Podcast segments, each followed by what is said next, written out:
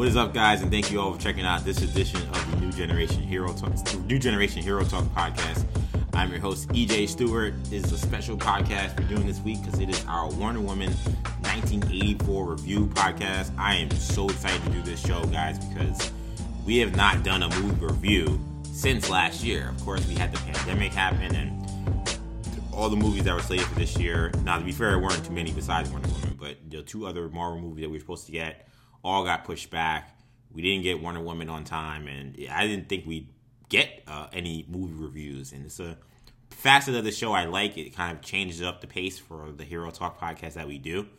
And um, it took a little while, but you know, last weekend of the year, last Hero Talk podcast of the year, we're finally getting in a movie review, and it's Wonder Woman 1984. And boy, this is gonna be an interesting conversation given some of the chatter I've seen on the internet. I have talked to my guys a little bit about the movie, um, but uh, we'll go more in depth uh, today to learn more about what they think about it. I have a little bit of an idea, but I think that we're gonna uh, learn more over the next you know hour or so. Joining me are my co-hosts, starting with Shamari Stewart. Sham, what you, what are your you know initial thoughts of doing the um, this uh, review, and what were your initial thoughts on the movie Wonder Woman 1984?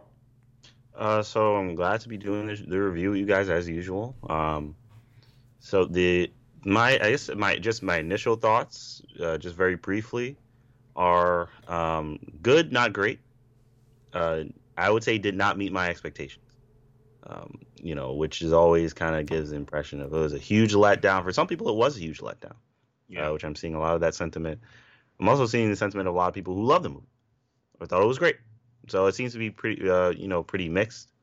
I would say mixed, but leaning to positive mostly, at least based on what I've uh, just what I'm seeing. Um, uh, but I, I guess I kind of feel the way that the the aggregate it seems at least so far is I thought it was good, not great. It had it definitely had a, a good number of flaws and things that you can kind of pick a lot of things you can pick apart, and it had um, just some kind of um, I wouldn't even call it pacing, but I guess just just in terms of of a lot of things just not being given enough time. It right. seemed in the movie. Uh, so it had a lot of stuff going on, but it had a lot of very a lot. Of, I, I think it had a lot of fantastic moments, very heartfelt moments, moments that really got you in the feel, so to speak. You know, really made you be like, oh wow, you know, this really, um, you know, impact impacted me. Very human moments, which is surprisingly I thought were actually some of the best moments of the movie but um, and some and some decent action pieces. Uh, you know, some action uh, pieces that were very good and, and enjoyable to watch. Um, I think the overall story was was decent as well. Though I say that didn't meet my expectations also, but it was decent. So overall, I thought it was a decent movie. Um, I I definitely think it's worth a watch. I would never tell anyone not to watch it. Uh, but I thought it was I thought it was a solid movie. I but I would go I would caution anyone who saw the first one to not go into this movie expecting something as good uh, mm. as that. Okay. Well, Kendall, also on the podcast, so Full House today. What are your uh, uh, first of all thoughts on, on doing the review show today, and what are your thoughts, initial thoughts on this movie before we go deep dive into it? Well, yeah, I mean, I thought your points at the beginning about you know didn't think we'd get here, you know, uh, right. but shout out to Warner Brothers. Shout out to Warner Brothers for making this available. Um, you know, we were able, me and Shamari watched it together with the rest of our family, and you know, it was a uh, minus EJ, unfortunately. Yeah, yeah. You know, I'm sure EJ had had, had fun as well watching the movie, but um, you know, the experience uh, with a with a with a fine simulation for us. Um, you know, trying to watch it and make it feel like a movie. And I mean, it, yeah. you know, it ended up watching good, but um, you know, it was it was just good to have that feeling again. You know, I mentioned it on our last show that you know I wanted to. I was hoping this movie would be very popcorny, very superhero-y, very maybe even campy in some regards because you know I didn't want it to be as dark as maybe the first one may have been, and um, you know, or be like some dark brooding superhero movie. But um, mm-hmm. and it ended up it ended up being maybe maybe a little too extreme on the on the lightheartedness and the campiness in some areas, but mm-hmm. um, but no, this this movie, uh, I thought it was solid. You know, it was it was the first thing I said coming out of the movie was I really enjoyed that movie. You know, it was it was a fun movie. It wasn't wasn't a masterpiece. Um, it was in some ways. This is gonna sound kind of kind of negative, but in some ways it was a little. It was a little. It was, it was shoddy. It was a shoddy movie, but you know it was still fun and I still enjoyed it. Like it had its issues, it had its holes you could pick. Um, a little bit like a little bit like Venom, but better movie than Venom overall in a lot of ways. But same similar kind of feeling where Venom, you know, I was like, man, this isn't a, this isn't a spectacular movie, but um, but I enjoyed it. And it's the same feeling for Wonder Woman 84. So I totally get some of the people that didn't like it for various reasons, but um, but I'm not one of those people. I, I liked the movie, I enjoyed it, I thought it was I thought it was good. So um, I, am I'm, I'm excited to uh to to dive into this 100. percent Yeah, man, I'm I'm really excited to dive into it as well. My initial thoughts on the movie. I I liked the movie. Um, I thought that it was enjoyable. I thought it was a it was a it was a particularly it was a fun ride. I thought because of the performances for the most part and the some of the little Easter eggs that they threw in there for DC fans I really did enjoy. Uh, I say that though with a little bit of a caution that you know, as Kendall said, this movie has some fundamental issues that are just it's just undeniable. And I know that there's a crowd out there that really hate this movie. To be honest, um, and there's a lot of them. It's not a small crowd; it's a large crowd, and I get it. I'm not. I'm not. I'm not. You know, if this is the podcast where you want to hear me make excuses for this film, is the wrong show for you. I'm not any. Even though I like the movie and I will defend, I will make my points why I liked it. The the reason that I I ended up did feeling a little bit let down because I felt like Wonder Woman to me, given what they established in 2017 with the first movie, a sequel to this movie, that movie should have just been a layup you know, DC I think had been on a decent track in regards to critically acclaimed movies, and they really were starting to remove the stench of being the company that makes the bad movies. That you know, whether DC fans like it or not, was just given to them. It, it just was. It, whether you, you agree or disagree, that's what the perception became. And I think they did a, a, and I think they deserve a ton of credit. You know, I don't say that to diss them. I'm saying that they deserve a ton of credit to, to grinding that away with a lot of these uh, recent releases that started really with Wonder Woman. I know they did have Justice League afterwards that also was subpar, but Wonder Woman kind of started a, a, decent streak of movies that were, if not great, at least passable and enjoyable. And I feel like I never would have thought that this streak would definitively end with another Wonder Woman movie. No way in hell. I could not have imagined that. But I think that they made some some choices here that made it almost impossible to make a, a really like f- truly flawless movie. I think that this movie, while enjoyable, just tried to do too many things, and even though the the runtime ends up being bloated, it still wasn't enough time because of how much they were trying to do. I think this movie needed to be scaled down a bit, and and I think that there were some story structural issues and some weird, even some weird shooting. And I, I know I like Patty Jenkins a lot, but there are some weird shots that just I think take me took me out of the movie a couple of times. That for those reasons, those people who are upset about this film, who expected greatness, which is what the first film is, in my opinion, and I, I feel very strongly about it because I just recently watched the first film, so it's not like I'm three years removed and I'm like kind of like, uh, kind of like rose-colored glasses, thinking about the nostalgia of when I watched it the first time. I watched this movie two week last week, and seeing it and seeing like it, me saying, yeah, this movie is great. Like you know, is it perfect? No, but it's like it's special. And then watching when I watched this weekend, it's just not the same. I, I think that if, if, there are some people like this more, and that's cool, but in my opinion, um, I don't know how you could watch that first movie and then watch this and think that this this is comparable content and quality. Uh, for that reason, I feel like they, they missed the layup because this should have been easy in terms of uh, making another enjoyable Wonder Woman movie. The fact that you have so many people that are this angry, that doesn't make sense to me. So what I will say about the about the reaction is, I wonder if I could be wrong about this, mm-hmm. but the the the scientist in me wonders if the uh, the uh, the reaction for this movie was more negative because you had more people watching this movie that may not have gone or seen this movie in theaters. And because it feels like a lot of the people that I've seen had negative reviews of this movie are mm-hmm. people may not they don't necessarily seem like they are you know avid superhero movie fans so you know i do wonder if it's if it's a situation where it's like look i mean christmas a lot of people you know looking for something to watch um wonder woman's the the, the biggest movie of the year along with tenet right. that's coming out and you don't have to you don't have to go see it in theaters. Uh, it's a new movie, so I mean you're gonna have a lot of people that are just like, oh, I might as well might as well put this on, and you know maybe come in with negative lenses to begin with, that so, then say, yep, yeah, lived up to uh, what I expected. It was another bad superhero movie. Uh, you know maybe the reaction would have been the exact same, but um, but I do wonder if there's a little bit of a uh, of a skew negative than it would have been. So I'll let Shamari go for a second, and I'll just I'll say something real quick here to answer that. And uh, it's going to be well. Oh, well, well sorry, Shamari. I'll let you go on that first, now. Okay. Um. Uh. So I don't. I honestly don't know. I, I would say I haven't really seen. Um. I mean, I would say I've seen a lot of people who wanted this movie to be better. Right, and it wasn't.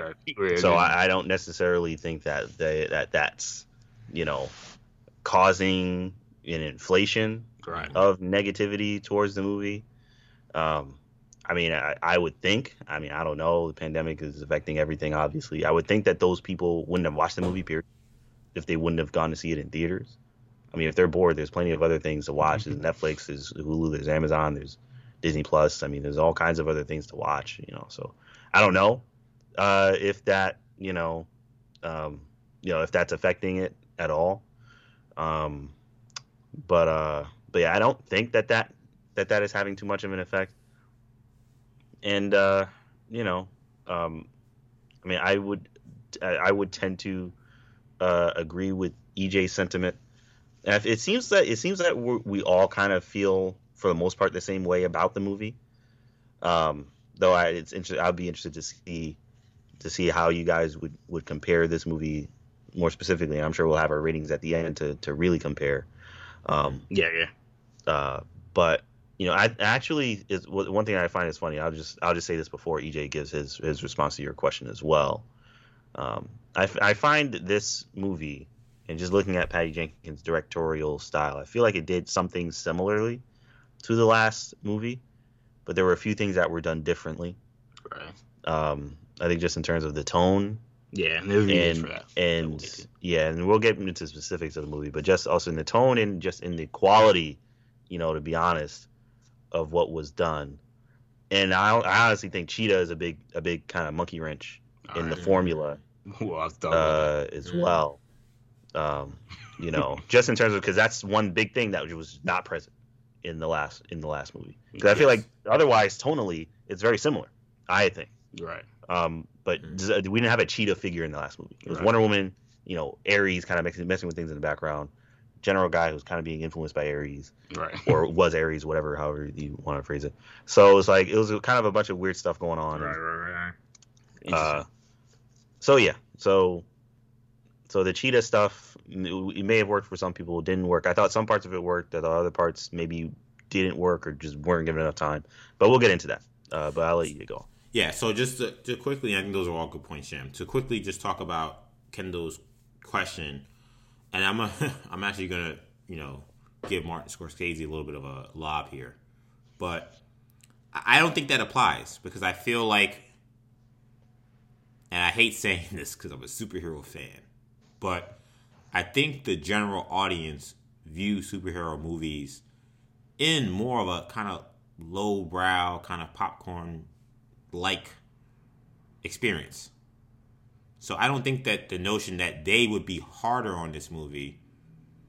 I don't buy that because I don't buy in superhero fatigue. Like to me, the only way that that would make sense to me is that this no this mystery, this myth we keep talking about superhero fatigue, and we've we've seen countless times that that's not a thing. I don't Wait, believe in that. So then, what's your so so your point is that superhero fans Are more likely to be more critical than I think the average audience. Well, I. I tend to agree with that, but I, I don't and. I would, and I and I and, and the second thing, and I'll kind of go on what Shane was saying. I also don't necessarily even agree with the original premise that it's not superhero fans. I've seen superhero people who are in this circle, who are in this culture, hate this movie. Yeah. I've seen enough of them. I, I don't think it's. I don't think they're outliers. Like, right. are there Yeah. the people that like I follow for like basketball and hip hop that are saying this movie sucks? Like, yeah, there are all those people too. But I'm seeing a, certainly enough of the people that I follow day in and day out who follow the superhero stuff, whether it be fans, whether it be other content creators, whether it be critics who are in this culture, not the regular fan, film culture, just superhero content. They don't like this movie, and it's not all of them. There's a lot of them who do.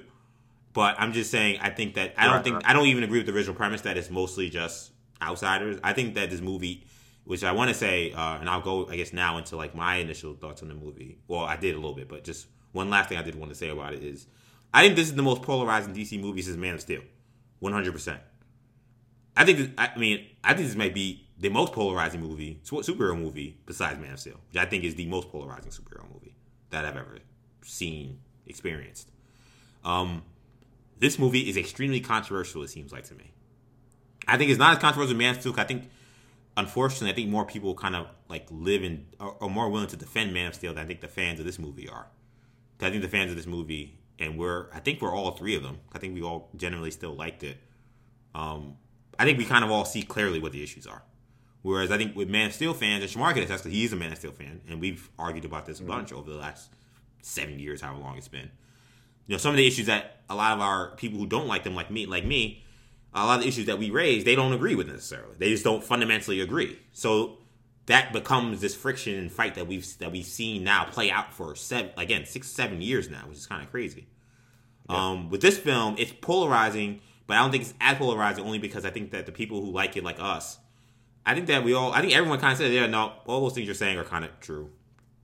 I kind of, but like you just say, well, I like, I like certain aspects of it that did it for me to where I still enjoyed it. And there are some people who those flaws take you out of it, and that's, and that becomes the problem.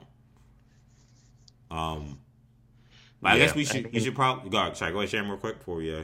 Sorry. Yeah, I was just I was just gonna uh, agree with that. I mean, I think uh, one good example of, of just what you said is one of the issues, and of course we're gonna get into the movie now, but one of the issues with you know Man of Steel, a lot of people have, that you guys have, and other people have, is I don't like um uh, uh what's his name, uh, Superman, the guy who plays Superman. Cavill. Yeah, I like Cavill, the the portrayal of Myself, Superman. Man of Steel, like myself, I think he's a good Superman. Right, right exactly.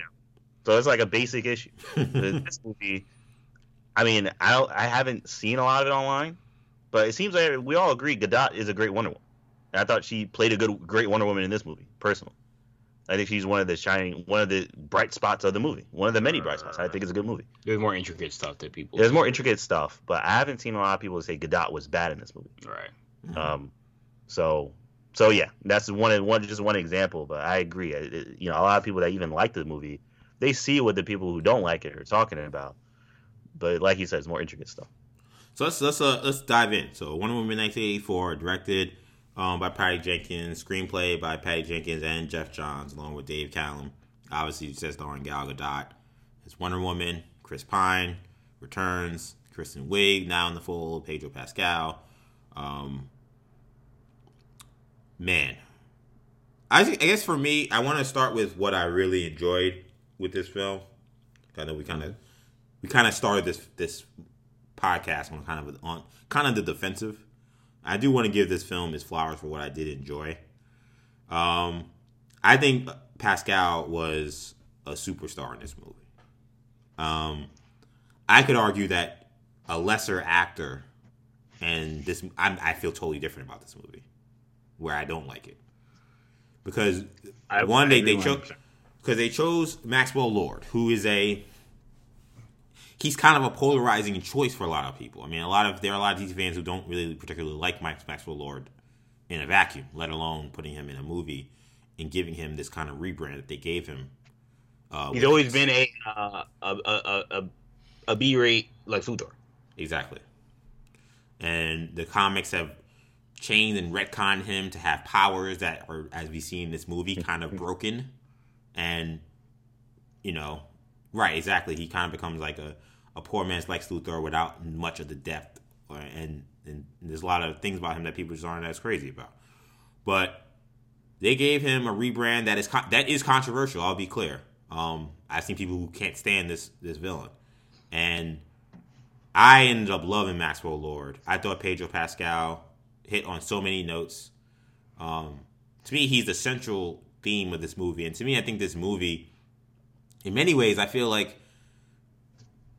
I feel like you know I know we kind of talk about it being like oh it's kind of like a dumb popcorn movie or whatever, but I, I honestly don't really see it that way. I kind of see this movie as more of like everything that happens to me is just Patty trying to prove a point and send a message about a specific thing she's trying to tell people, which is um, lying and, and and shortcuts and cheap cheap thrills to get what you want and what you desire. At the end of the day, is not the way and, and leads to more destructive things to yourself, to As the Pedro people around Pascal you. would say, it's not the way. right. Um, Shout and to me, Buck. he's and to me he's kind of just the epitome of that. So to me, and I, I think that in some ways, I think some of the weakness of the movie is that they don't really try to establish anything else. But because she came in with that singular focus, it all rides on whether or not that guy can deliver on those emotional notes of you feeling yes he's out of control and he's and like we he can't he's got to be stopped but also like man like you he's like a sympathetic character and you end up still feeling for him and, and do you get that point? And for me i did. Um i thought the scenes with his son worked really well. Uh i thought you know kind of just seeing this character and you know i mean let's keep it 100 we we know that they definitely tugged on some strings uh, and some themes of what a lot of people would consider are some of the issues that stem from the president. And and to be honest, I know maybe some people will take offense to it, but I kind I actually thought it was kind of it was sad, and it didn't make me think of the president in like a negative way. It actually made me more sad if you believe that's that a lot of these issues that Maxwell Lord goes through is similar to the president. But um but yeah, I mean, I thought he was a superstar. I thought that he really, in many ways, carried. He he partially carried the movie. I thought that you know Gal and um Yeah. and Chris then also carried the movie. Like they were kind of two pronged in like their ability to carry this film, which had a lot of structural issues. But to me, when I start with things that worked, I thought he worked. Not necessarily, not necessarily his powers. Like that didn't work, and I get into that for negatives. But him, I believed in, and I believed in him. I believed in the character. I believed in what he wanted, and I believed in that.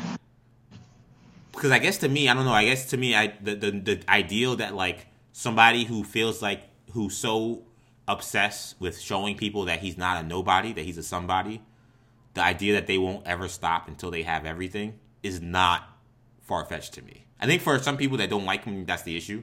They're just like, like, why would you like once you've like gotten a little bit, why would you stop? And I'm like, we see all the time people who keep going and don't stop and keep, you know ruin people's lives and do whatever it takes just to be number one, no matter what. Like that's very real to me. And I think to see that that could happen to anyone, even someone who's a fairly decent man who just wants to get by, it made sense. So Yeah, so I thought so Pascal was great. yeah, on Pedro, I'll even take it a step further and say that I know you really liked his performance. yeah, yeah, I mean his performance was was fantastic. Um, in a lot of ways, this movie is a lot of them. It's more of a Maxwell Lord movie than it is a I to- Woman movie, totally agree with that. if we're being honest. You know, I mean, the movie is it's almost from his perspective in a lot of ways, and the movie, uh, the the plot is is one hundred percent. It's about him. Like you know, it's about the decisions he's made and the his his whole his whole grand scheme. Yeah, Diana Yeah, and yeah, Diana and um and Steve are playing catch up the whole movie. Yeah, just yeah, you know, we're following where Maxwell Lord is at. Um, they're not going to. They, in a lot, some ways, they are going to catch Maxwell Lord, but it's it's not. You know, it's different than traditional than the traditional superhero movie villain that we've seen. Um, you know, we talked about it coming into this. You know, coming into this movie when we previewed it the last couple weeks. That one of the things I wanted to see was what was going to going to be the villain dynamic. Was it going to be kind of a Art Cheetah's the villain? Is it going to be a Maxwell Lord's villain? Because in the in the trailers they didn't show you much, and obviously coming out of it, uh, Maxwell Lord is the primary villain of this movie, Right. um, and Pedro Pascal does an excellent job. You know, I, I feel like I agree that they made mistakes in telling the story uh, of Maxwell Lord. Um, I do like. I do, I do like how it's funny how they, they like Maxwell Lord is more of a stage name. He goes it's actually Lorenzano. Oh, I love that. So they make him uh, Hispanic. Um, but um, but you know, it was you know clearly, you know, I thought I thought some of the decisions I thought making him the Stone, which is a I mean it's a massive decision they made, is it's a big part of the movie. It's not something I probably would have done, you know, in hindsight. Um, I, I would have been fine with just him holding on to the stone. Um, but they had to do it a certain way, uh, and they, they made that decision. I thought the movie got a little chaotic when it came to the stone um, and some of the stuff that happened with it. Mhm. But but Maxwell Lord and Pedro Pascal deserves credit, you know, because he he did he did an excellent job, and he's one of the major bright points bright spots in this movie. Um, I don't know. How do you feel, Lunchmore? Um, yeah, I mean, I thought I liked uh, Pedro Pascal's performance. Um, I liked uh, uh, Maxwell Lord for the most part. I, I feel like we're all kind of kind of going to go down the same road in terms of what issues we had with his character. Yeah, Um, but uh, but Pedro Pascal did a fantastic job. I really enjoyed all of the acting performances in the movie, but I thought Pedro Pascal was was um, I thought he did a very good job in the movie. Um, like you said, things got very crazy, chaotic, erratic at the end to the point where um, you know it seemed kind of just like like boy, this is getting really uh, this is, getting really crazy you know, towards the end of the movie. So, um, so yeah, and it's not it's not his acting, but it's just so crazy. It's like uh, right. It's the plot. It It's the plot. They wrote it going on, right? know? So, um, so yeah, I don't know. I thought I thought he did a good job in terms of of of his acting ability. Yeah. I don't. I wouldn't say that he like saved the movie. I definitely wouldn't go that far in terms of you know I enjoyed his performance, but I Right. there was a lot negative with regards to the character and, and the story and the plot surrounding his character that I didn't like. So I wouldn't I wouldn't go so far as to say that he was a bright spot for me. He did a good job, but the character itself it was a mixed bag for me in the movie. Um, which which I'm sure as you would imagine is a large It's part funny- of why I didn't it- you know love the movie completely. It's funny how uh, it's funny how they they mention how um or EJ mentioned how you know a lesser actor would have uh you know the role maybe the movie comes out completely differently because you know I think about like Guy Pearce in Iron Man three who played Aldrich Killian. You know, I mean a little forgettable. Not to say not to not to put Guy Pearce on blast, but I think he would tell you probably not his best role. Um, and some of that maybe maybe the writing as well. But regardless, you know, Maxwell Lord could have easily been another Aldrich Killian. There's a lot of there's a lot of similarities, you know, honestly, in a lot of the, in the character. Um, Yeah. But Pedro Pascal did an excellent job of portraying him in a way, and the movie just did a much better job of like of featuring him. You Yeah, know, like Aldrich Killian was kind of kind of almost a background character, which is why Marvel has their issues with villains. But um, but also the performance also carried it. Um, one of the other quick things that I liked was, you know, EJ had mentioned how they tied in that theme of, you know, shortcuts and stuff like that. And, you know, the, the movie starts out with a flashback. Um, and we see that a lot of times. And there are times where these movies starts out, they start out with flashbacks for no reason. Like you you like the the easy one to look at is Fantastic Four with um with with Miles Teller, and they start you out with a flashback when Reed Richards is like ten, and he's doing like a he's in like doing like a science project and. Yeah. The movie it was so stupid because like it was in like it was supposed to be like 2001, but he's talking about like Eli Manning on the being on the Giants, how he's his favorite player. I'm like, Eli was at Ole Miss. What are you talking about? but it was so stupid. But regardless, um, but like that movie, that that scene doesn't. All it does is show you that Reed Richards is smart, but it has no impact on the movie. And so when they start you off with this scene, and like Diane is doing the whole you know, Themysciran, you know, Ninja Warrior thing, where it's like the Olympics, and you're like, all right, you know, is this gonna be any payoff, or is this just to show she's a prodigy? It, it all ties back throughout yeah. the movie, which I love that For scene, sure. by the way. Yeah, yeah, I, I, I do too.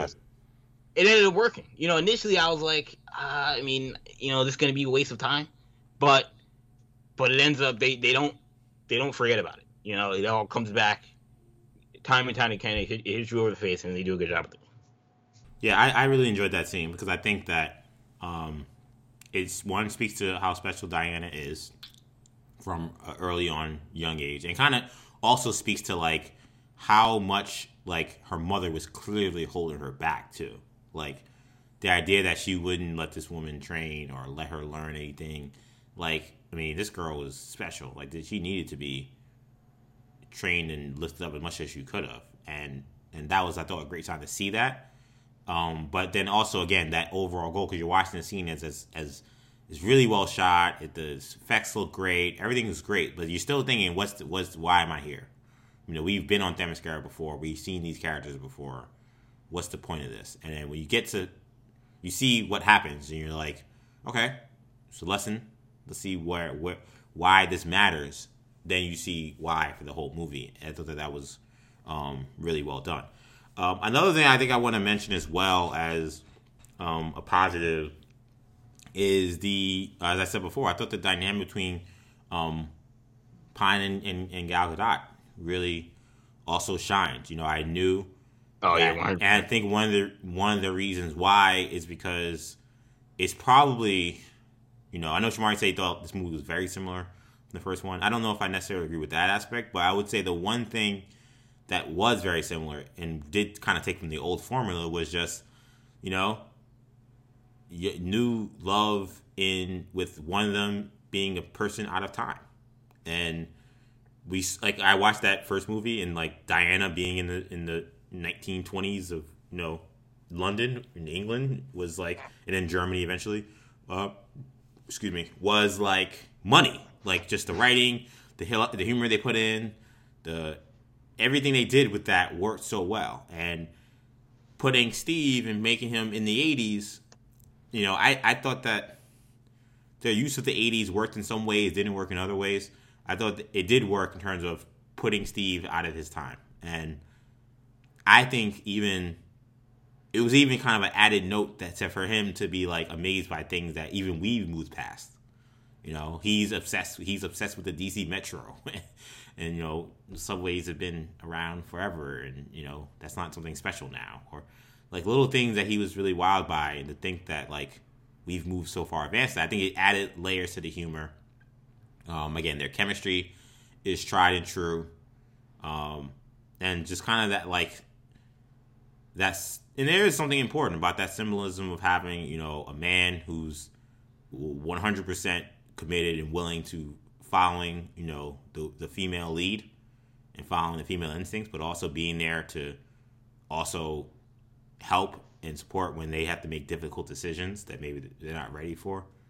Um, I just thought that their, their dynamic I really enjoyed still to the point where I came now again we'll get to I think the stone is a lot of the issue so I think that's probably we're gonna have to go next or maybe we should go to you next and we'll get to the stone how he comes about I think is a little I'm not crazy about. You know, we talked about that in the preview podcast where we're like how I said one of the biggest things I want to see was, am I going to believe that this is a, a, a way that makes sense for Steve Trevor to come back?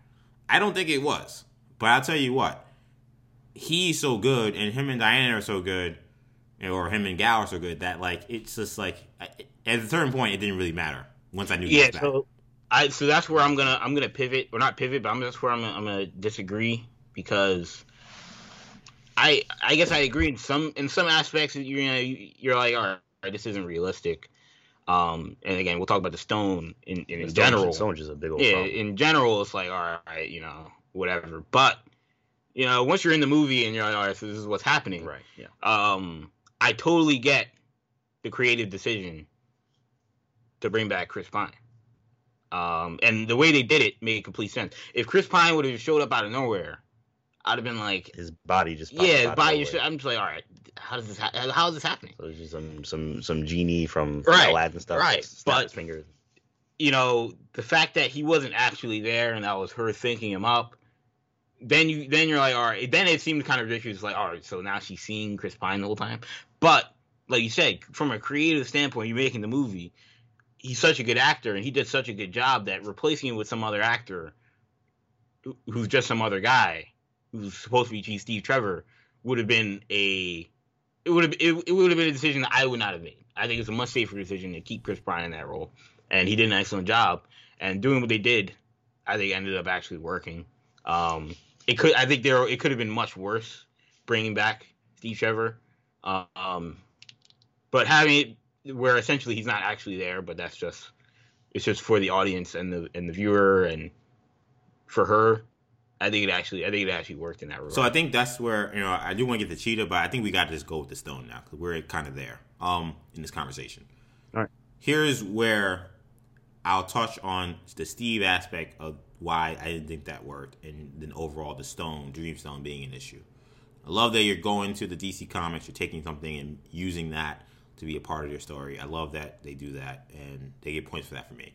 But it still got to make sense. It still got to work what I appreciate about the Marvel Cinematic Universe, and I know DC fans are going to be really mad that I'm bringing up Marvel. I'm sorry. I admit, maybe it's a little insufferable, but I'm only going to bring it up just make this one point. When it came to the Infinity Stones, there was, yes, there were mysteries about them, but everything they, they introduced with those stones eventually got played out to kind of, for us to really truly understand what they meant and why they did what they did and what their presence was and their importance was to the galaxy. And it took years. It wasn't something that was done in one movie or, you know, a scene. Like it took years for some of these stones to, for us to fully understand exactly what they do and why they're important and so on and so forth. I feel like with this stone, you're left with a lot of questions and no answers really for where it came from, why it does what it does, and how it makes sense with certain things. So to me, I mean, Gal wishes, you know, to me, Diana wishes that Steve would come back to her. Okay. He comes back in someone else's body. That's a random person that appears. Why did that happen? I don't know like everything else that happened in terms of people wanting things, it seemed to come about kind of in random ways that weren't ever really explained. Some things just appear out of nowhere. Some things are kind of more like coincidental. Like there's no real rules or real rhyme or reason to anything the Dreamstone does or Maxwell Lord does in terms of like the wishes he grants. And to me, I guess I couldn't. Uh, the reason why I was so frustrated with Steve's return is because okay, he's in another body in in whatever. That's not terrible in, in like it's in a vacuum. That's not terrible. You told me that's what was going to happen, but when you tell me it's because of a stone and that this is going to be the stone that's going to have played through everything in the movie, I think okay, well we'll have more an idea of like why this is happening and why this particular thing happened to him. We never get. We don't. They don't even try to give us that. And there's so many instances with the Dreamstone that they Yeah. don't try to explain What they- anything. what They, they, just they just do was- they just do things and say just ride with us. Then again, the Yeah, performances they- are so good that I'm able to ride with them for almost all of it. But again, when it comes to the sh- structural s- plot issues, like we don't we're never gonna know why Steve Trevor showed up in some other guy's body, random guy. There's no payoff. And There's no feel like missed was a flashback. I think they. I think we need a, a flashback to the gods to really get one hundred percent explanation about what was the deal. We. I didn't. I. I could care less about Diana giving a two line, a two line explanation. Exactly. yeah, so in Egypt, the god of lies Mhm. said this, and then this happened. And That is a this- stone. It's like what? I'm like, so uh, I, I- you know, you're not gonna rewind it, but you kind of, you kind of need to. And even I- and I- even if and even if you do rewind it, like what she said, like what does that have to do with anything happening now?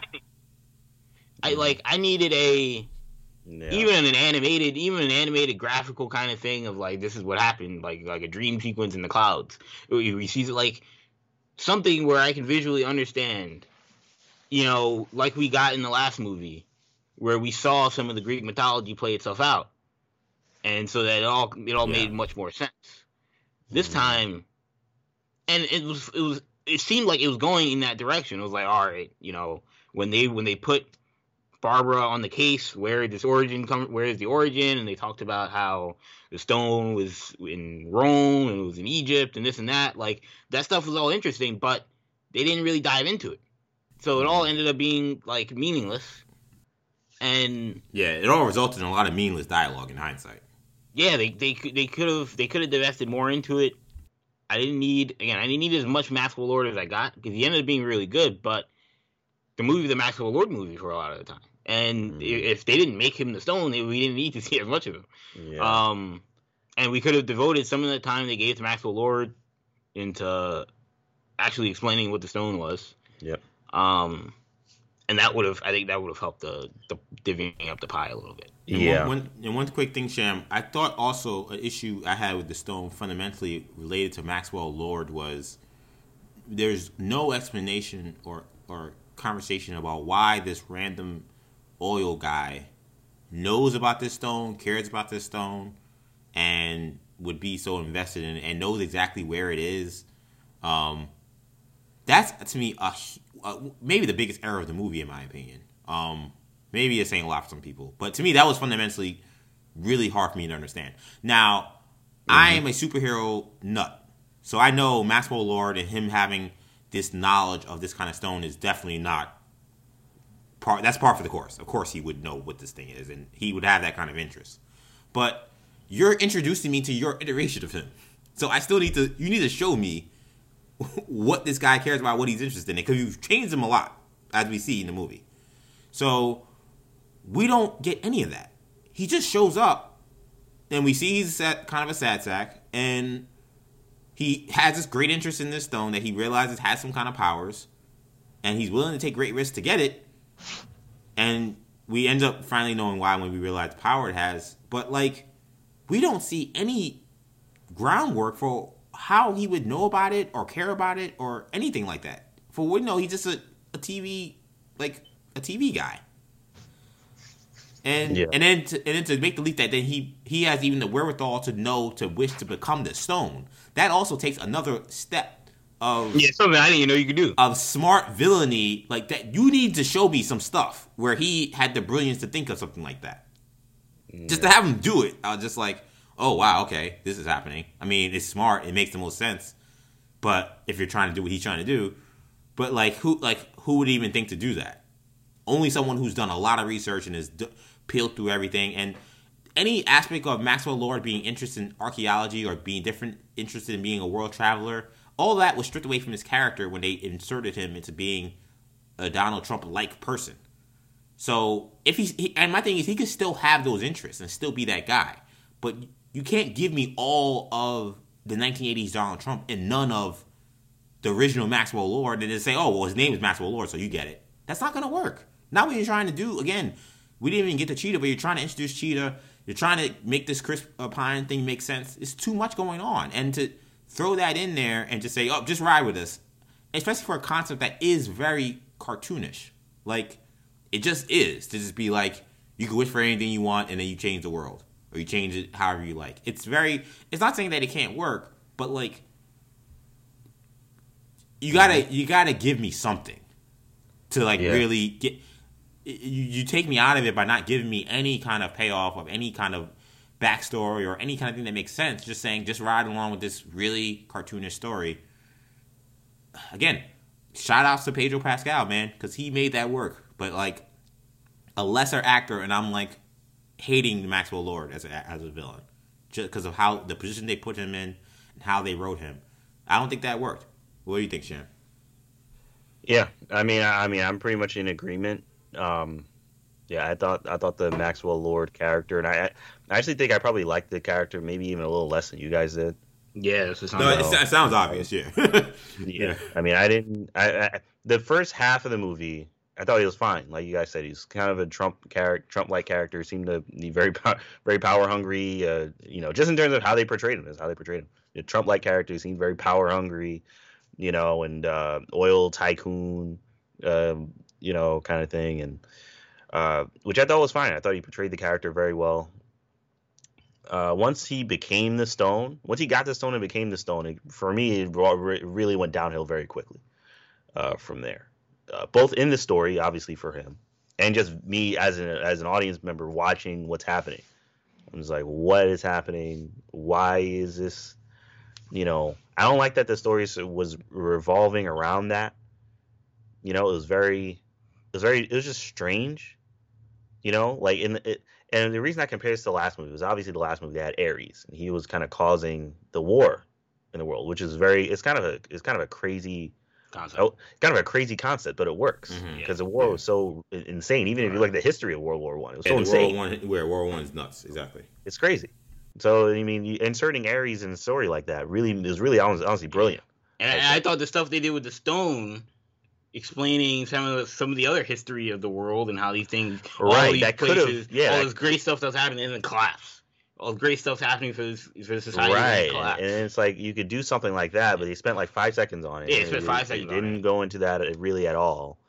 And you're just seeing the stone just cause, and they don't even really show things happen like that. They just show just Mayhem. just uh, Pedro Pascal causing just complete mass havoc, and like just all over the world. and he's having these meetings with these people and like I didn't need all the meetings with him meeting with this random person. Oh, okay, I'm gonna give you this and I'm gonna give you that. Like I know they wanted to they wanted to show what he was doing. Show what he was doing. But yeah. like, it was just it was stuff that was just completely inconsequential, yeah, and it, got completely out of control by the third act. yeah. So so uh, the the stone is is really everything surrounding the stone and and Maxwell Lord towards the end of the movie is what I didn't like. So I didn't like. I thought it was it was really it was really kooky. It was really like really cartoony, way more cartoony. Like I thought I thought Ares and even in the last movie was a little cartoony, just a little bit. Right, and But, none of us really even loved Ares as a villain. Yeah, and Like, I didn't really love Ares like that. right, not But it was a little cartoony, but I didn't mind, you know, because the movie wasn't about him. But like you said, Kendall, this movie was a lot of it was about Maxwell Lord Yes, and about the stone. Yeah. And I know the stone, the powers are very cartoony, very strange. Like you mentioned, EJ, I don't know how he found out about all this. Yeah. I don't know why he wants. To, why does he want to be the stone? Why does he want to be the stone? You know, he. I know he wants Well, I- power. Well, I think he can I, gain yeah. power. Why does he need to be the stone to get the power? Yeah, was, it was yeah, I out. mean, yeah, I mean, I th- that part I was fine with, and I kind of mentioned that earlier. Like, I was okay with him seeing the stone as his way to the success that he feels like he's owed, because there are people who feel that way, and I What, but what does he does he even know what becoming the stone means? right. Does he become a rock? Like, well, that's well, that's where it, well, that's where that's where the lack of the groundwork of you explaining the history of the stone and Maxwell Lord's interest outside of being just oil tycoon guy. the- Them not doing any of that work is why you have those questions. You know what they could have done?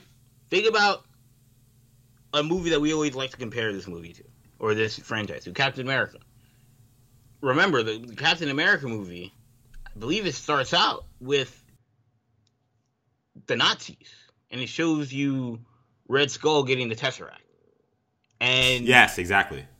it shows you kind of that he's been doing this kind of research Mhm. and been putting in the work to Right. find this thing. Right, Yes. exactly. Like I could have used a, a scene in the beginning Yeah, of the movie where That is a Maxwell Lord is in like you know Egypt or he's in India or someplace, and he's you know doing some sort of he's he's, he's breaking through rocks and he's trying to get yeah, and maybe he comes maybe comes up short. Like he misses. Like he Yeah, realizes he that it's been moved or something. A map.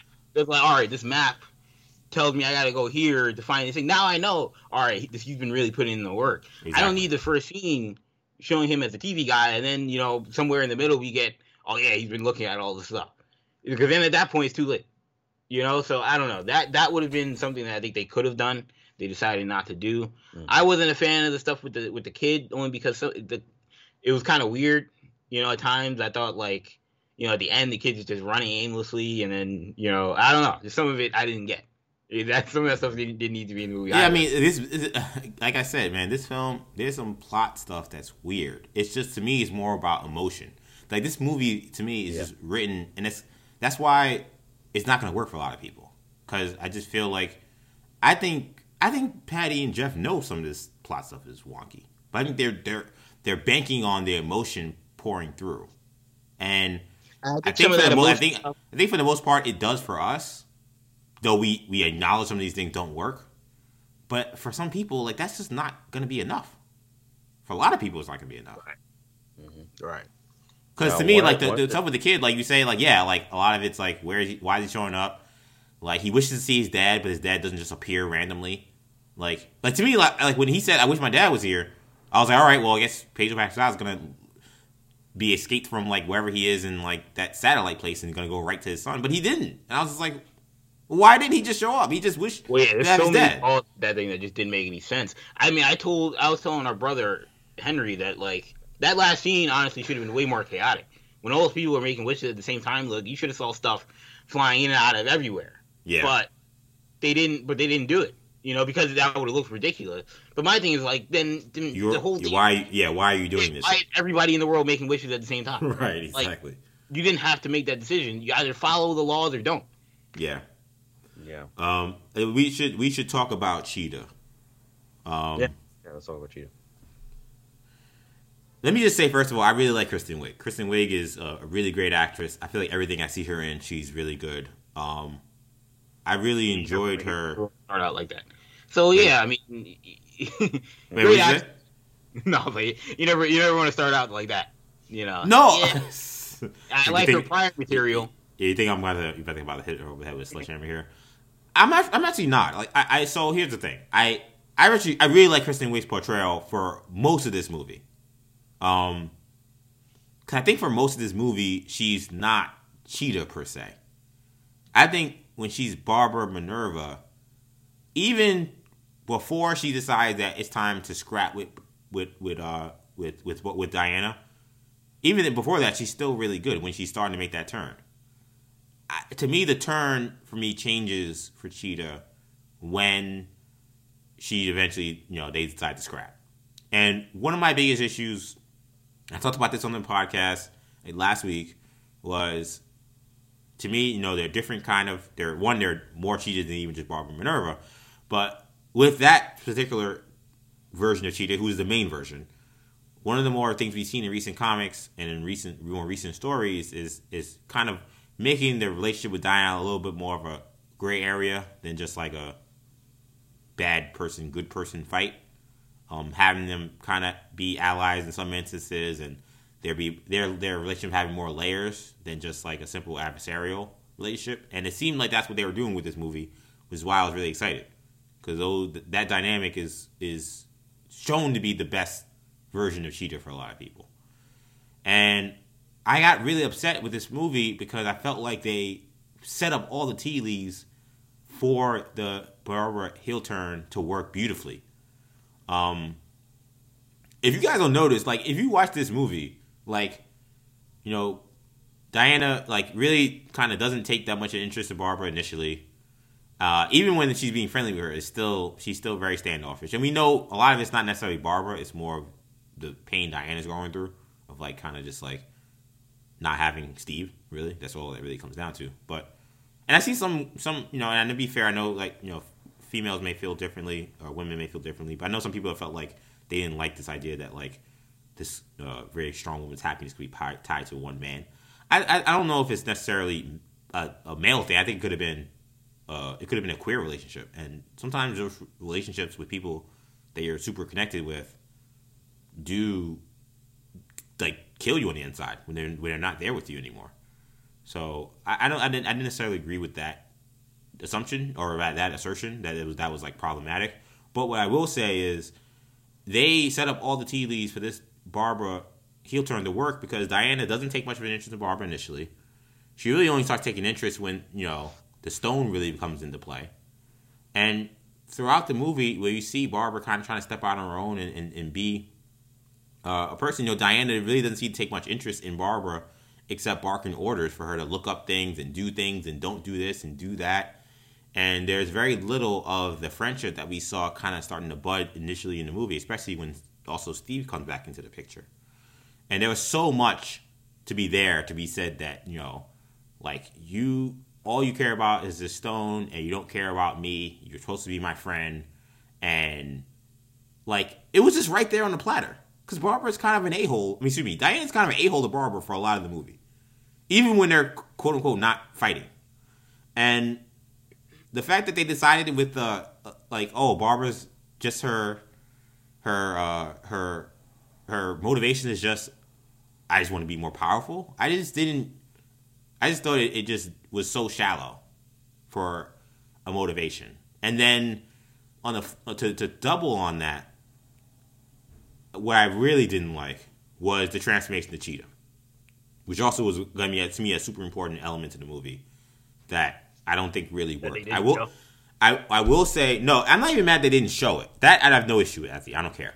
Um, and I will say the prosthetics and the CGI that I kind of didn't like when I talked about the trailer, I thought actually was really good. My issue no, with the tra- you did not like. Okay, that's interesting. I, I, thought I it was. I, I, thought it was fine. I didn't. I didn't think like. I, I thought it was. I thought it was good. Like I didn't. I thought it'd be a major issue. I was like, oh no, she looks fine. Like that looks like Cheetah to me. Like I didn't need Kristen Wiig's face on the on the Cheetah.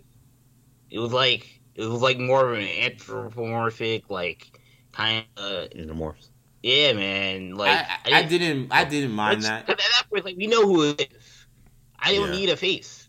Yeah, it, I didn't. I didn't. Like Maybe that's what they were going for, but like, it, it just looked kind of. It was. It was something out of nightmares. Man. Yeah, I didn't. I didn't mind that oh, as much. I but my my my yeah, bigger issue. Sorry, uh, well, I will say I didn't mind that as much, but my bigger issue was if you're watching this movie and you know nothing about Wonder Woman, do you have any reason why she turns into a cat by the end of the movie? There's no, there's well, no way. I mean, the movie, they kind of she's wearing like leopard stuff, and she likes to. She mentions the thing, oh, I like the wildcat thing or whatever. Like you can tell she has some sort of affinity for cats, but they don't really. They, not much beyond like. But to the my, point where you would decide that you want to become a cat. No, that that work is not done in this movie. It yeah. doesn't. It doesn't make any like to me. You have a monologue about her being wanting to be an apex predator and the number one like you know top predator you know attacker in the world. I don't. That doesn't translate to you being a, a cat. It just doesn't. Like like to me like there needs to be something way more obvious and tangible for why she looks like that than what they gave us. There's just no reason for why she turns into that turn. The only reason she makes that turn, so, yes, of course, she's at like your leopard print shoes and she's wearing some fur that looks kind of leopard print. But besides that, there's no turn that makes sense to why she would become a cheetah at the end of the movie. And they yeah, did no work to set that up. Like I thought that that was. I'm looking at this and like a lot of people are online who are, who don't know probably a lot about Wonder Woman. And like I've seen it. They're like, why is she a cat? And I'm like, yeah, you could have done a better job. And I, every time I say that, I say I couldn't tell you. Like I could, I can't, I can't defend that. There's, I have no answer for you other than in the comic books he's a cat. like, and that's some of these things are super important. Like Maxwell Lord so, caring, like wanting to be this stone and him caring about it and knowing about it when you tell me it's been this historical thing that's been around for centuries like it's it matters how he knows about it it matters for me if cheetah if this woman so, if this character is going to become cheetah it matters how she becomes a cat and it so seems like those parts were like glossed over my bigger issue with cheetah which to me was one of the dumber things about this movie, and it's it's becoming a major trope in comic book movies. It's probably it's it's arguably the biggest trope in comic book movies. Um, some of them good, some of them bad. It's not like it's there are plenty of great movies that have the same trope, but this movie went down this road unnecessarily, in where we have what we've called for many years a copycat villain. You know, you talk about Venom and Yellow Jacket, or like the obvious Yellow Jacket and Ant Man, Venom and Spider Man, Zod and Superman. Well, this movie decided that they were gonna make Cheetah a copycat villain unnecessarily. You could have went down this road in this movie you could have you could have had this exact same movie and not made Cheetah Mhm. have the exact same powers as Wonder Woman, and just make her another Wonder Woman. But they decided to do that, and it always makes for an easier movie to make. I would imagine.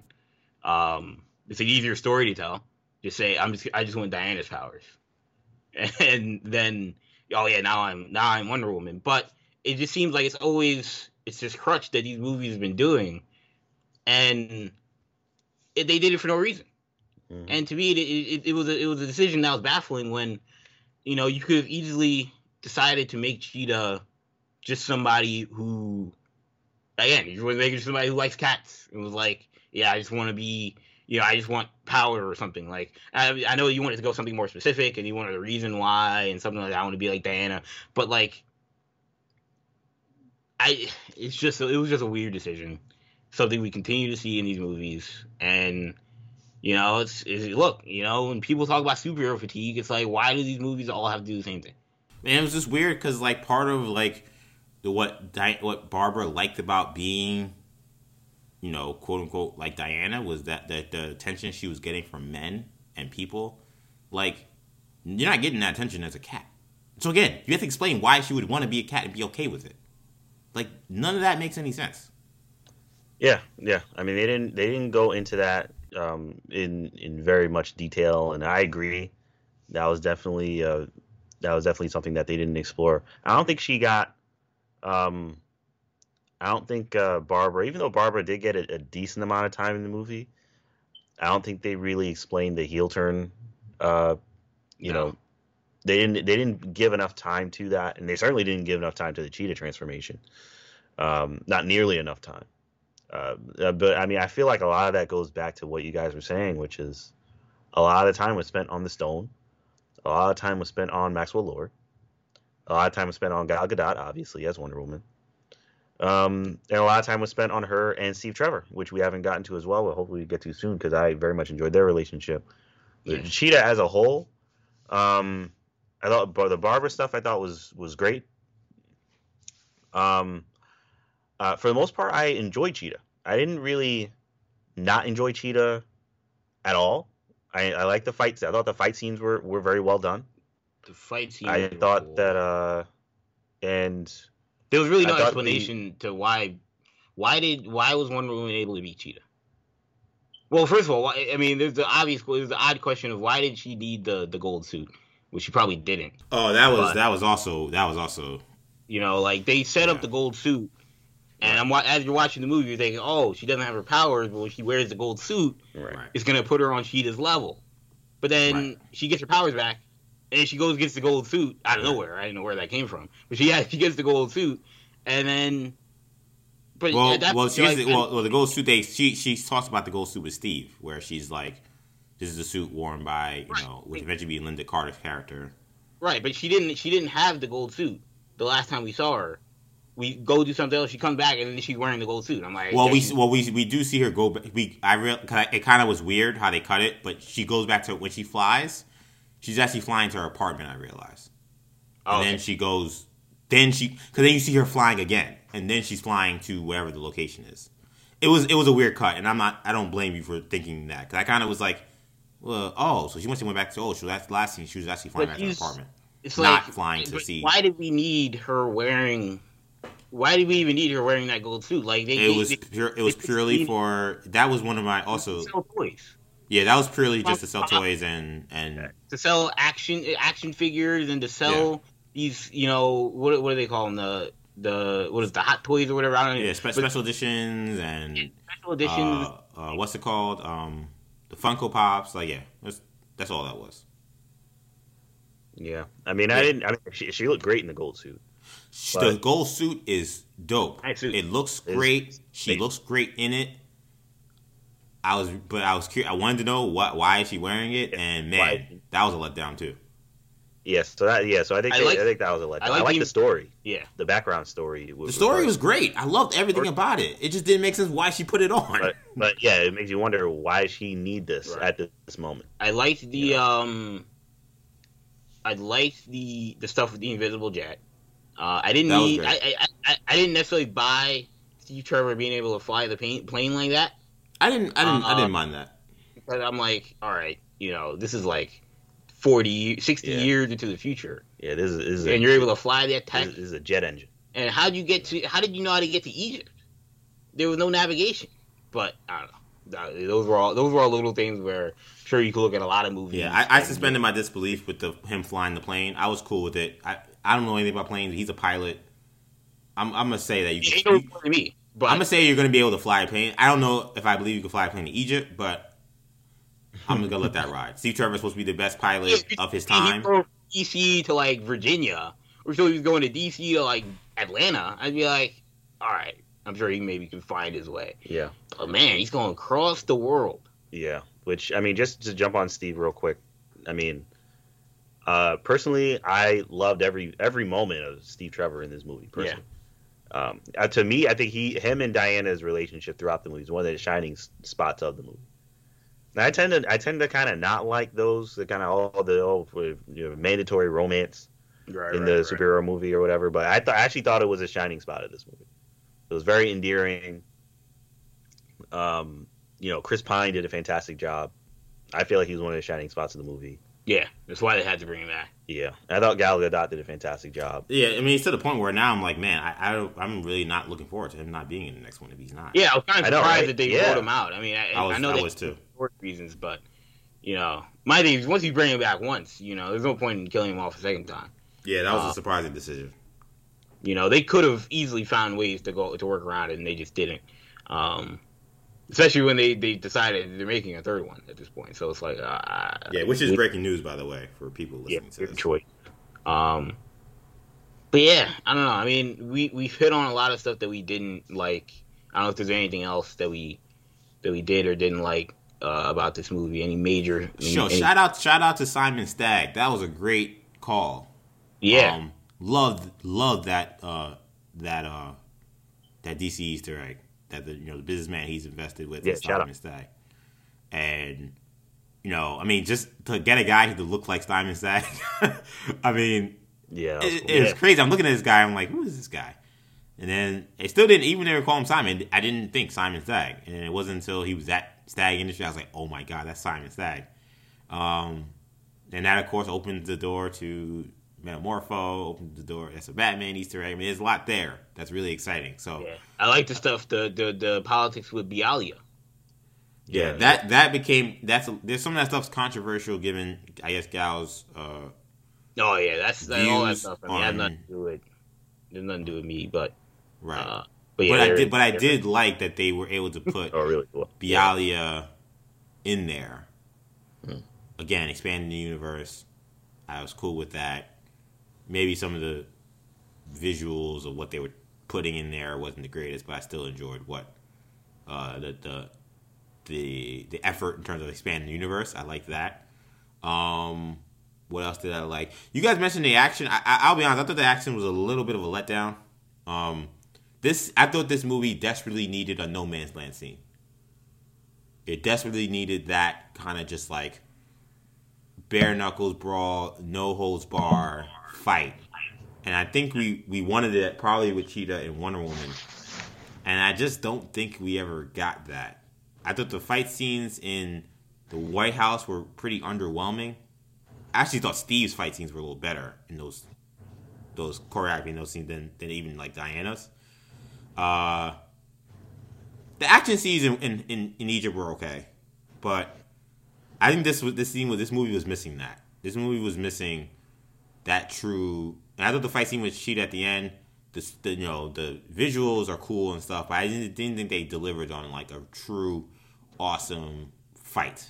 Just thinking about like I'm, I'm not trying to compare the big fight, but thinking about before all those heroes come in in Endgame, and thinking about like the fight, which is all CGI really, between you know with like Iron Man taking on Thanos and Captain America taking on Thanos. Like we needed, I think we needed that. That that, that part is a little bit missing in this movie. Um, but again, I don't think that really Patty was focused on that as much. It's not necessarily the, the last thing good or it's not necessarily good or bad, but it's something I would have preferred. the last thing that I wanted I, want, I wanted to mention was the the choice to put this in 1984. Um, it made sense given the story they tried to tell. Because if you take it, if you put this in modern time, the scale that they made it would have been one that would have been it would have made it unbelievable that no other superheroes would have gotten involved when we had nukes all over flying all over the place Exactly. and people losing their minds. It it, it would have been unbelievable to believe that like yeah, the Flash or Cyborg or Aquaman or whoever else was alive, Batman, Superman, whoever would have would have stood idly by. Um, Mhm. now you do wonder. I mean, what there were no superheroes in 1984 that were, but I don't know. None that would be able to do anything with that. I would imagine no Superman, so that would have been the main one or the Flash. But Mhm. um, so they decided, look, we're gonna tell a huge story. We can't really do it during modern times because it would look kind of ridiculous unless we're gonna bring in anybody else. But we, they didn't have plans to do that.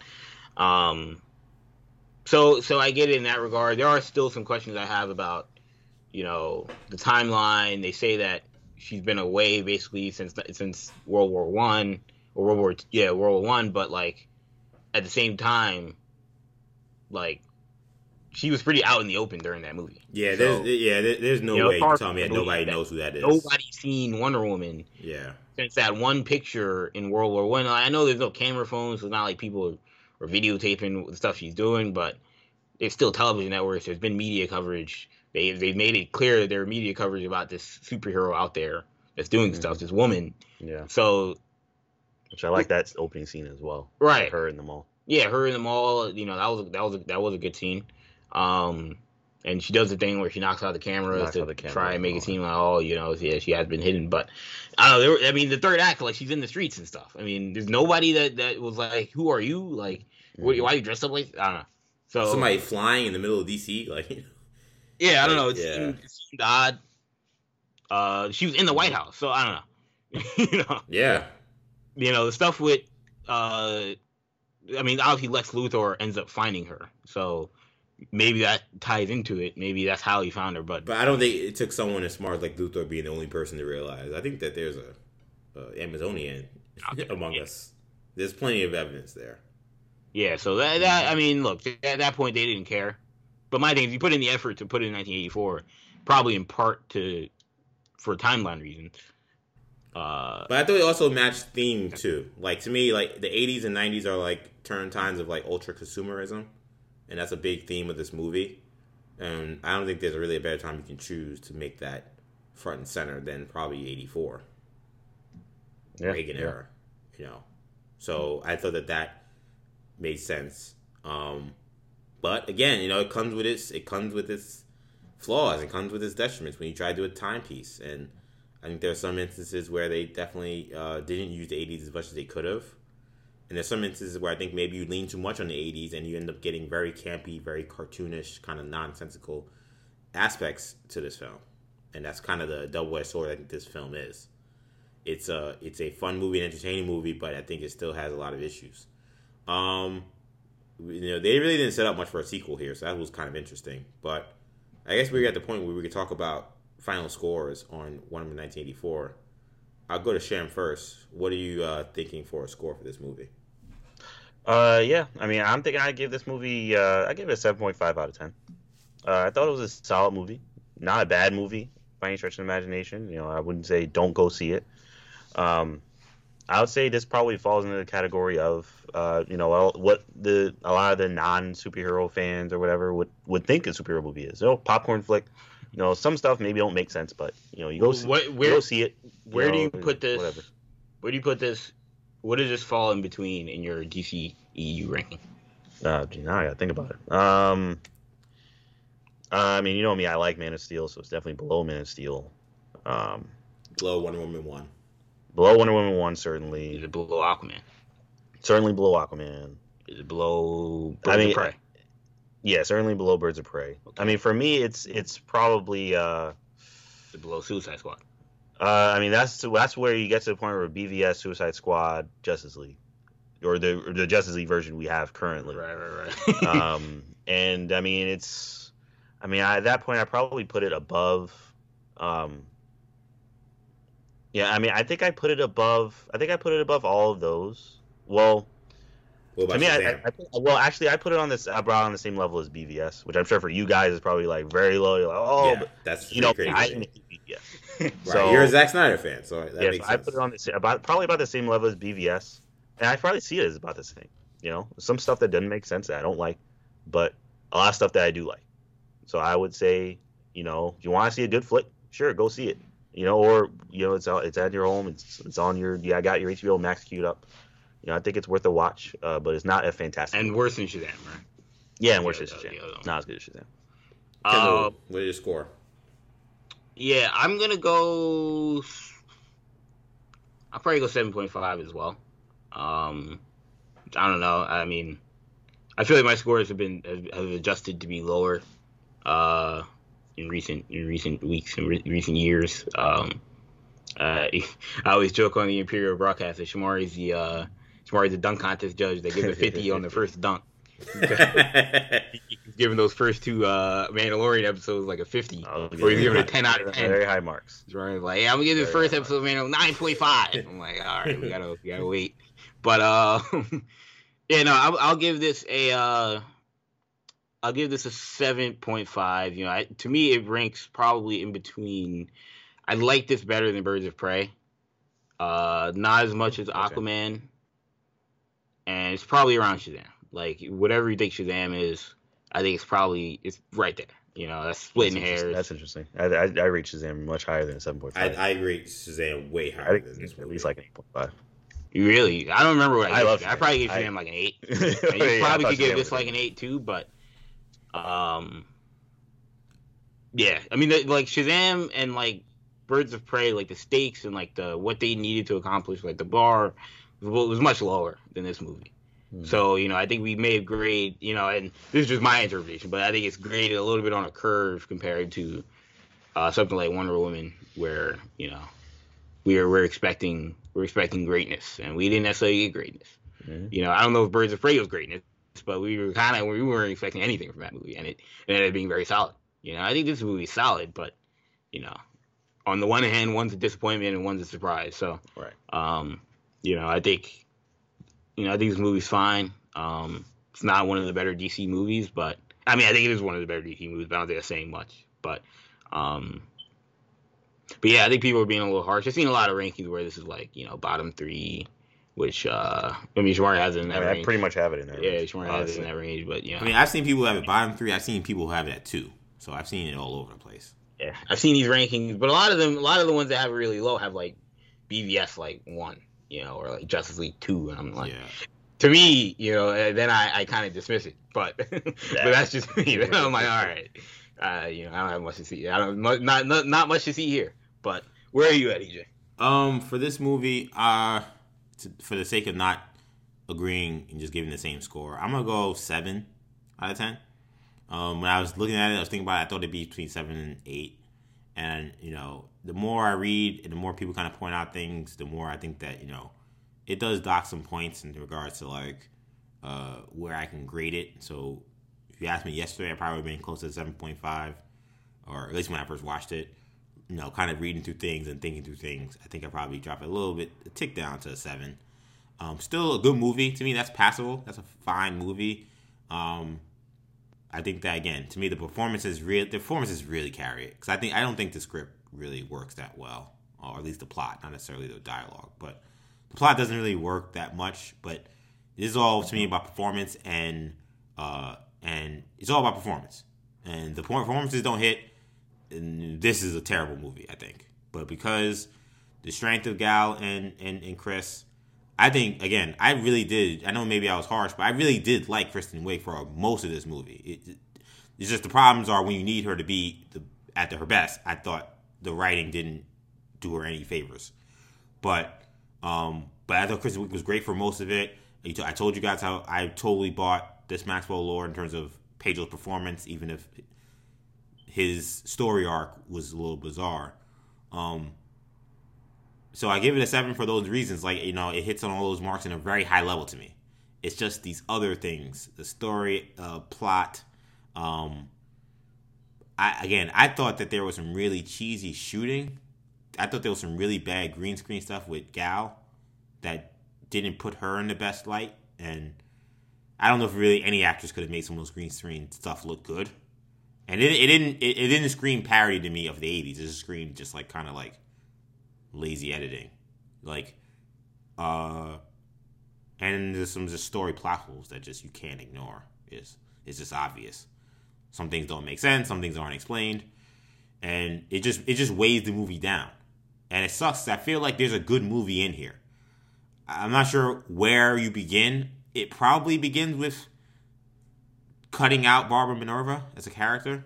I hate to say that because I did like Barbara Minerva, but it just seemed like all of that kind of got in the weeds. And Shamari made the point earlier, like there wasn't that person in the last film. If Maxwell Lord plays the Ares role, there was no other person in the fold with that.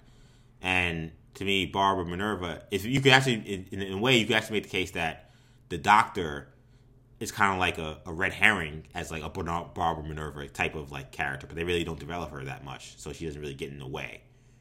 But like here, like you know, Cheetah slash Barbara is like in the movie, and they have to give her some time, but like for everything else they're trying to establish, it just wasn't enough time. Yeah, they put that. Cheetah in the movie to help sell, which it did. Like you know, got me excited, but you know, in hindsight, you watch the movie and she didn't necessarily need. She didn't. She didn't have to be there. Like what? What you? The story you tried to tell me about what greed and wanting everything at all costs takes, and what that what that takes away from a person, we all see in Maxwell.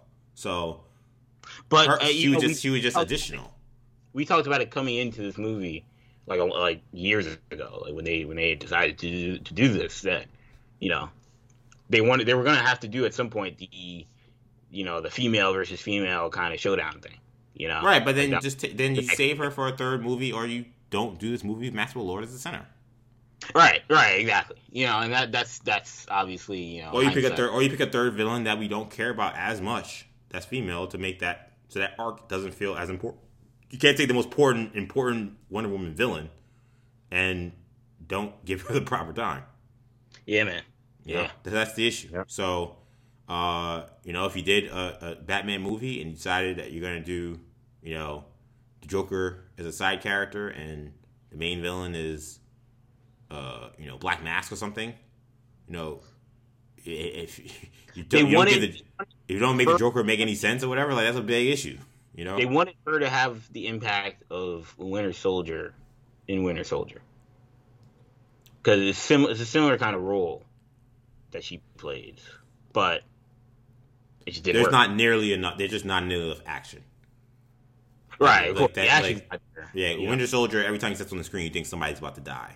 Like the, the amount of drama that the that the Russo brothers instill with that character is just none of that is like the primary villain of that movie is is is Pierce. And to be honest, the, the, the development of Winter Soldier really takes it takes two movies because you have exactly. to it's you know, Iron Man, it's Captain America one, and then Captain America two. But that was what they were going for. It just it just didn't work. Right. And maybe in a in a perfect world, maybe Barbara Minerva becomes Cheetah in a second, a third movie, not this movie. Look, some people, you know, she may be coming back. You know, I mean, some people. I'd welcome her to come back. I I like Cheetah. I think some Cheetah should be. She still has her powers. Right. I, I think Cheetah should be part of this story. I, I think that she should be part of Diana's story, just like she always is. I don't think this should be a one off, but I think that they had some issues they got to iron out. Um, but yeah, I give this a seven. Good movie, had fun. Great to have a movie back. I'm so glad Warner Brothers put it out. Uh, shout out to them. Um, but yeah, just it's just a little disappointing because I felt like there was some greatness to be had, and I feel like they let it slip through their fingertips a little bit. A little too ambitious with some things. A little too trying to do what you know. I think a lot of creators have trouble with these superhero movies is trying to do what you want to do you're not giving the people what they want. And that is a, a, a tough mix that is hard to do because you're a creator. You want to do stuff that, you know, and, and still that inspires you. But there's some things that people want to see, and I don't think they really got a lot of what they wanted out of this Wonder Woman movie. And that's like a problem. And I think, and I tell you what, I think Patty loves this movie. I think that this is the kind of movie she wanted to make. But if you're gonna make this kind of movie, and you're not to give me exactly how I would do a Wonder Woman movie, you better hit on all the things you're looking for. And they didn't execute all the things they were even trying to do. So that's where I land on a seven. what do you guys think of Wonder Woman 1984? Make sure you hit us up on social media. You can find us on Twitter at New Generation Pod, Instagram New Generation Podcast. You can find us individually. You can find me on Twitter, EJ underscore Stewart, Instagram Max EJ. Kendall is on Twitter at New Gen Ken. uh, Shamari is on Twitter, uh, uh, Snapchat, and Instagram MCShan22. Of course, that's going to do it for this podcast, but you can uh, catch all of our shows on New Generation Podcast Network. We're on Spotify, Apple Podcasts, SoundCloud, Stitcher, and TuneIn. Also, make sure you check us out on, uh, as I social media, and um, and make sure you check out on YouTube, New Generation Media, as well. But that's gonna do it for now. So thank you guys so much for listening in to this Wonder Woman review. For Kendall, I'm EJ. Take it easy, guys. Peace.